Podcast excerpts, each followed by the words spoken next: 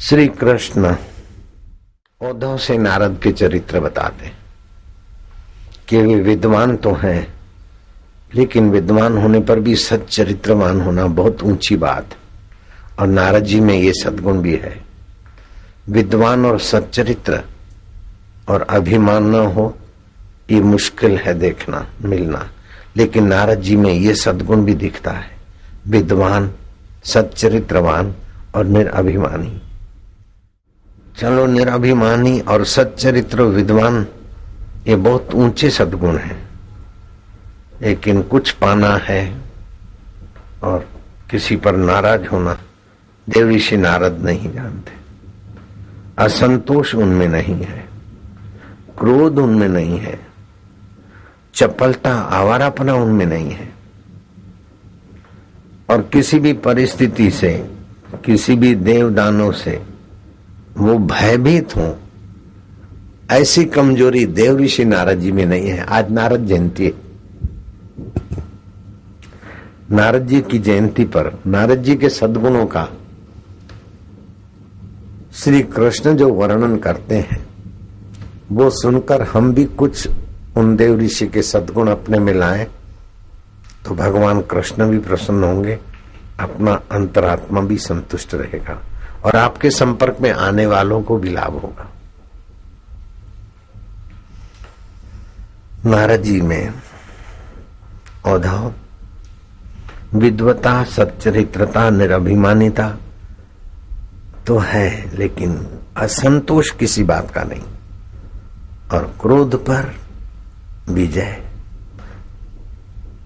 चपलता का दोष उनमें नहीं। भय तो उनके सामने फ़र्क ही नहीं सकता। वे जानते हैं कि जिसको सभी देवता और सभी भगवान मिलकर भी मिटाना चाहे तो मिट नहीं सकता वो ओम स्वरूपात्मा में ही तत्व ज्ञान है उनको। और उस तत्व ज्ञान के कारण अनंत ब्रह्मांडों में अपने आप को जानते, मानते, इसलिए उनको अपने सुख के लिए कोई कामना ही नहीं होती। और औधव पृथ्वी का सम्राट हो और स्वर्ग उसके अधीन हो। और लोक लोकांतर का आधिपत्य हो और कामनावान है तो तुच्छ है। लेकिन तीन टूक खोपी न की भाजी बिना लूण निष्काम है तो इंद्र भी उसके आगे कोई माना नहीं रखता है। निष्काम होना कामना रहित होना ये बड़ी बड़ी ऊँची उपलब्धि है और देव ऋषि नारद वो कर चुके हैं। सुख के लिए कोई कामना नहीं अपने भले के लिए कोई कामना नहीं। जितना भी अपना भला हो सकता था जितनी भी ऊंचाइयाँ हो सकती थी वो सब का सार आत्म साक्षात्कार कर लिया है नार, नारद जी ने। इसलिए नारद जी निर्वासनिक पुरुष है।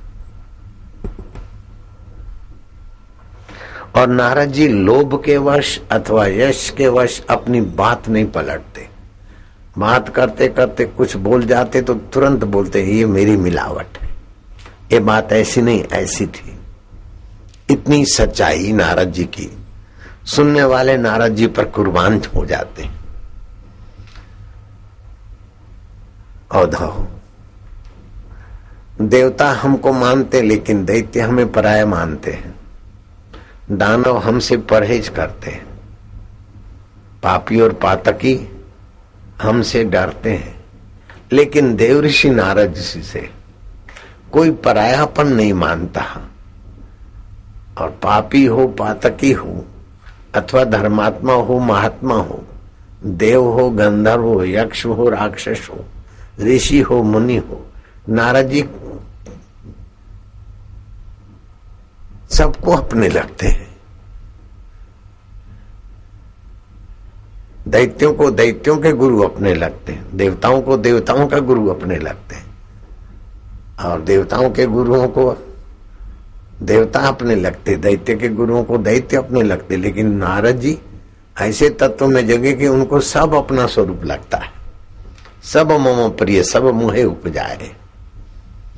एक नूर ते सब जग उपजा, कौन भले, कौन मंदे। नारद जी, कामना और लोभ से बात नहीं पलटते। और उद्धव क्षमाशीलता का गुण तो नारद जी का ऐसे खिला है, जैसे कमल खिलता है। और शक्तिमान नारद जी जो संकल्प करते हैं, वहीं प्रकट हो जाते और जहाँ जाने का संकल्प करते वहाँ से अंतर्धान होकर दूसरी जगह प्रकट हो जाते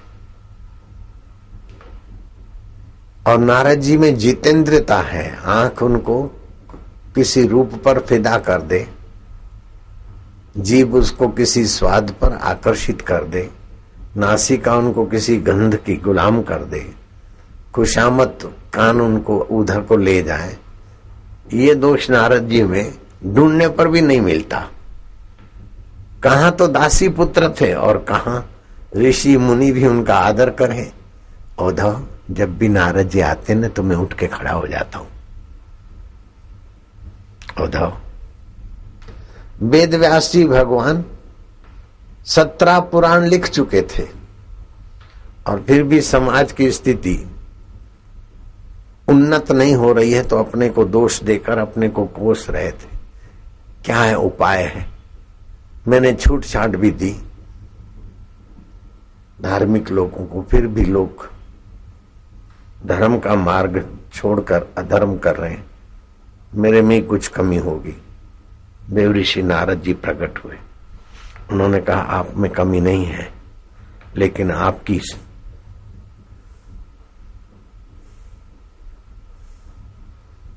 एक सोच को थोड़ा मोड़ दो। कितना भी छूट छाट दो। जो अति तामसी है,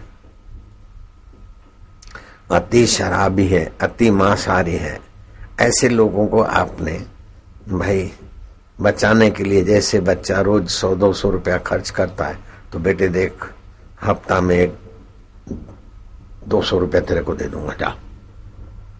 तो जो रोज दो सौ उड़ाता था उसको हफ़्ता में पंद्रह दिन में दो सौ दिए कर। उसको नियंत्रण की आपने दिशा बताई। लेकिन ये बलि देकर देवी को कभी मांसाहार कर सकते हैं, अथवा कभी ये कर सकते हैं। इससे तो लोगों को और उत्तेजना मिलेगी। लोगों को चाहिए रस, सुख। वो निर्दोष सुख तो भगवान की भक्ति से आता है। और आपने भगवान की भक्ति का वर्णन नहीं किया है। कर्म के फल का वर्णन किया है। और कर्म के फल की विधि बताकर उसमें छूट छाट के कुछ गलियारे बता दिए। लेकिन मनुष्य को जो आत्म तृप्ति चाहिए, वो तो भगवान की भक्ति से मिलेगी। समर्थता के धनी भगवान वेद व्यास जी। उनको भी सीख देते हैं देव ऋषि नारद के श्रीमद भागवत की रचना करो, जिससे जीव को शांति मिले, आनंद मिले, अहंकार मिटाने का सुंदर उपाय मिले। युग युग में भगवान अवतार लेकर अपनी योग माया से प्रेमा भक्ति का प्रसाद बांटते, व्यास जी समाधिस्थ हो गए और श्री कृष्ण की युग युगांतर की लीलाएँ देखने लगे। और बोलते गए और गणेश जी लिखते गए और श्रीमद भागवत की रचना की जिस महापुरुष ने, उस महापुरुष के मार्गदर्शक औधा। ये नारद जी हो गए आज नारद जी की जयंती। इनमें काम नहीं है, लोभ नहीं। लोभ से, काम से, अहंकार से, स्वार्थ से प्रेरित होकर बात नहीं करते। सर्व मंगल सर्व हितकारी वर्तमान में चिंता मुक्त, अहंकार मुक्त, भूतकाल के दुख और शोक से मुक्त हो जाए और भविष्य उनका उज्जवल हो। नारद जी के उपदेश में और नज़रिया में ये दिव्यता सदा समाई रहती है। नारद जी क्षमाशील भी हैं और शक्तिमान भी है। उद्धव नारद जी जितेंद्रिय है और सरल भी ऐसे हैं कि बालकों के साथ बालक के नहीं। लोगों को प्रणाम करने और झुकने में नारद जी को संकोच नहीं होता कि मैं इतनी शक्तियों का स्वामी हूँ। वेद व्यास जी मेरा आदर करते श्री कृष्ण उठ खड़े होते तो सामने वाला बोले, फिर मैं बोलू, नहीं। नारद जी अपने तरफ़ से ही बात शुरू कर देते सामने वाले के संकोच को उभरने ही नहीं देते। सबको निसंकोच नारायण का रूप जानते और औधाव नारद जी सत्यवादी है। और सत्य सब धर्मों में श्रेष्ठ है, सब तीर्थों में श्रेष्ठ है। तीर्थ तीन प्रकार के होते नारद। जैसे गंगा, यमुना, नर्मदा, पुष्कर, जगन्नाथ आदि, वो स्थावर तीर्थ होते हैं। दूसरे तीर्थ होते हैं, आत्मरामी संत जहाँ जाते हैं, सत्संग होता है, वह जंगम तीर्थ होता है। और तीसरा तीर्थ होता है औधव सत्य तीर्थ, क्षमा तीर्थ, शौच तीर्थ, ब्रह्मचर्य तीर्थ। वो तीर्थ भी नारद जी में निवास करते हैं।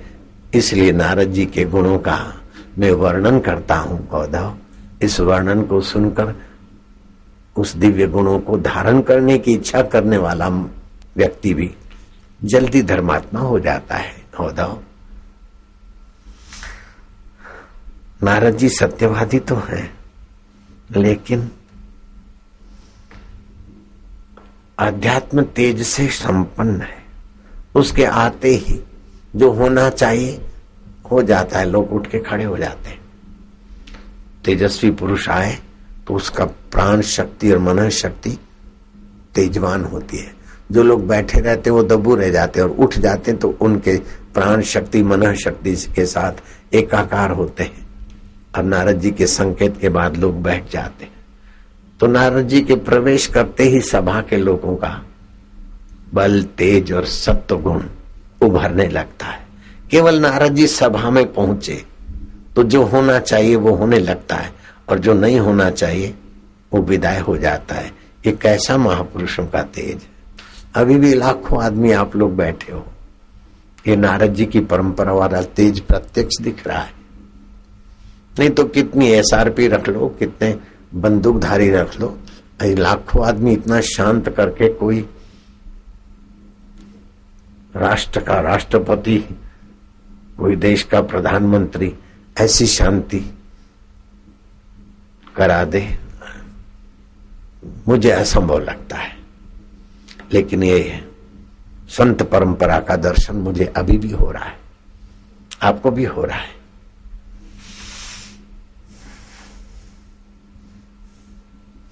नारद जी में वो अध्यात्म तेज है।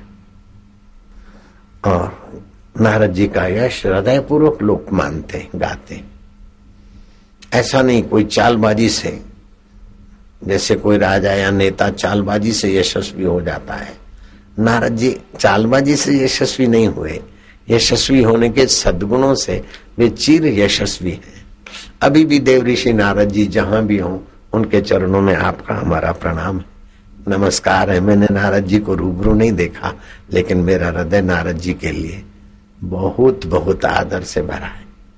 आपका भी। तेज यश और बुद्धिमान। आत्मज्ञान से संपन्न और विनय का सद्गुण तो नारद जी को देखते ही दूसरों में आ जाता है। पूर्व काल में तो दासी पुत्र थे, लेकिन उत्तम कुल ब्रह्मा जी के घर प्रकट हुए हैं। उत्तम कुल है उनका। और तपस्या में नारद जी अद्भुत है। मैं सबसे बड़े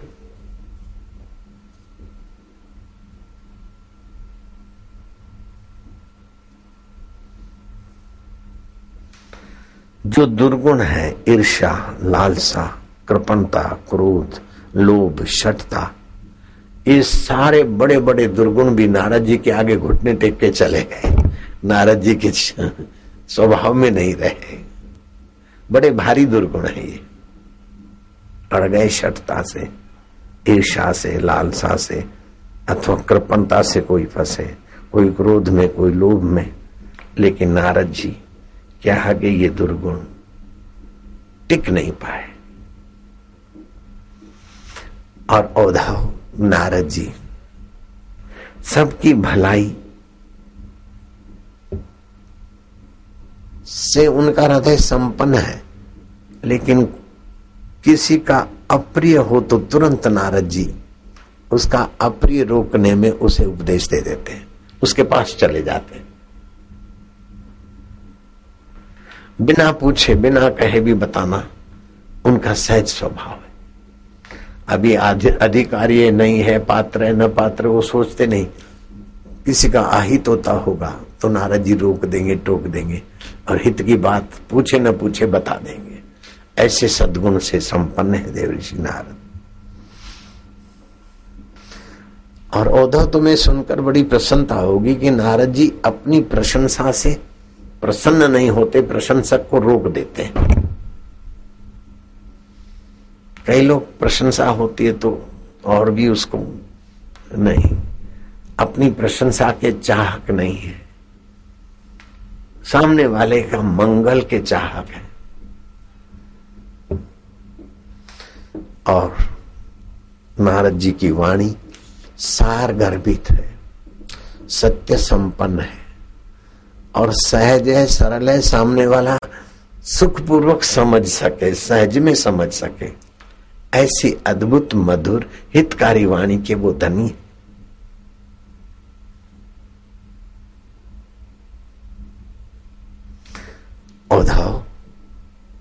कुछ विद्वान शास्त्रों की बहुत सारी बातें तो गुण दृष्टि से लेते हैं, लेकिन कहीं कहीं दोष दृष्टि से भी अटक जाते जैसे योग क्षेम वहामी हम। गीता में भगवान ने कहा है, श्रीधर ने वो भगवान का वचन काट दिया। वहामी वहन कैसे किया? आप तो दाता है, ददामी लिख दिया। कृष्ण को आना पड़ा। लेकिन नारद जी ने ऐसा कभी नहीं किया। शास्त्र में अस्वीकार दृष्टि नहीं, दोष दृष्टि नहीं, अपनी समझ से शास्त्र का अर्थ लगाने वाले दृष्टि नहीं। शास्त्र अर्थ उनके चित्त में प्रकट होता, अथवा तो प्रश्न करके समाधान पा लेते। ओधाव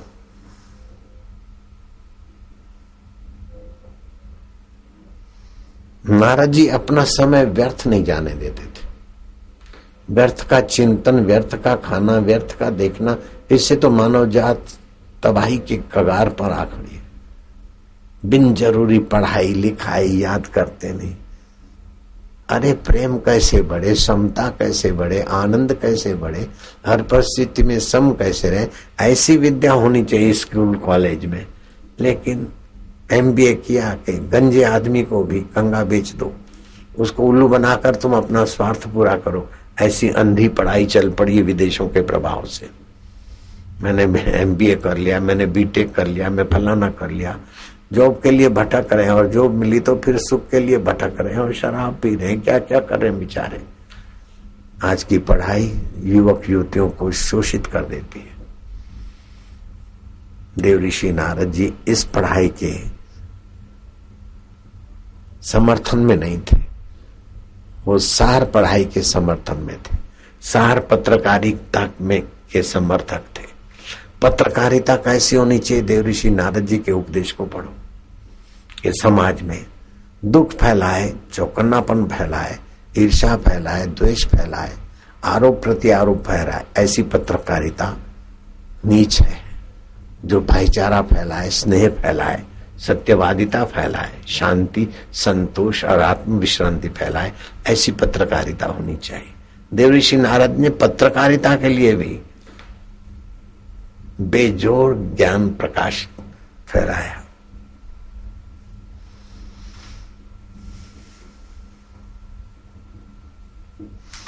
नारद जी दोषी को समाधान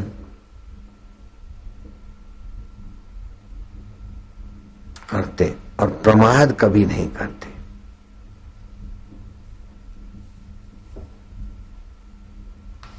देव ऋषि नारद में एक यही विशेषता कि किसी का कोई गोपनीय बात आम आदमी के आगे नहीं कहते थे। किसी के दोष ढकने में नारद जी बड़े चतुर थे, बड़े कुशल थे।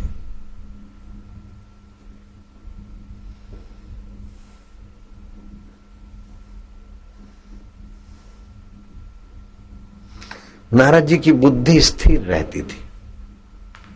बुद्धि बदलू तो भाई कई लोग मिलते, लेकिन नारद जी की बुद्धि उसी तत्व में स्थिर रहती थी, उसी दिव्य गुणों में। और मन आसक्ति रहित था और कार्य कुशलता होने पर भी मैं कार्य कुशल हूँ, इस प्रकार का अहंकार नारद जी को छू नहीं सकता था। नारद जी शरीर से पवित्र, मन से पवित्र और बुद्धि से पवित्र और उद्देश्य से परम पवित्र पराकाष्ठा पर श्री कृष्ण कहते हैं औधव नारद जी के गुणों का वर्णन करते मेरा चित्त प्रसन्न हो रहा है। तुम भी शांत हो रहे हो और नारद जी के प्रति सद्भाव से भरे जा रहे हो। आज नारद जी की जयंती का पवित्र दिवस है। अब नारद जी को जो लाभ होगा, वो नारद जी जाने। मुझे तो लगता है कि वे सारे लाभों के ऊपर पहुँचे। हमें लाभ हो रहा है, मुझे लाभ हो रहा है, आपको लाभ हो रहा है। और एक सौ सड़सठ देशों में जो भी अभी लायु वायु होता होगा, उन लोगों को लाभ हो रहा है। एक ऐसे महापुरुष है। जिनके चरित्र का वर्णन भगवान कृष्ण करते हैं। और अभी भी आशाराम और आशाराम के श्रोताओं को, देश विदेश के श्रोताओं को एक सौ सड़सठ देशों को लाभ हो रहा है।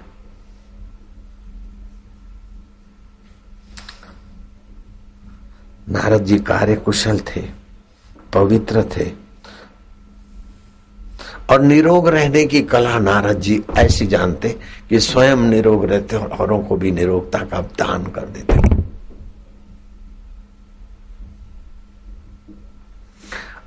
औधाव नारद जी ध्यान समाधि से कभी उबे नहीं, कभी तृप्ति का अनुभव नहीं, किया और और और। जागे तो ज्ञान समाधि और बैठे तो ध्यान समाधि। कुछ किया तो कर्म योग, नहीं तो ध्यान योग, ज्ञान योग। इन तीन योगों के सिवा नाराज़ जी सो जाते तो योग निद्रा में। वो मुझे मिल गई है पूंजी। मैं भी रात को योग निद्रा में चला जाता हूँ। और मैं अपने भक्तों को भी सिखाता हूँ कि हम ईश्वर में सोए। हमारे साधक भी योग निद्रा में चले जाएँ।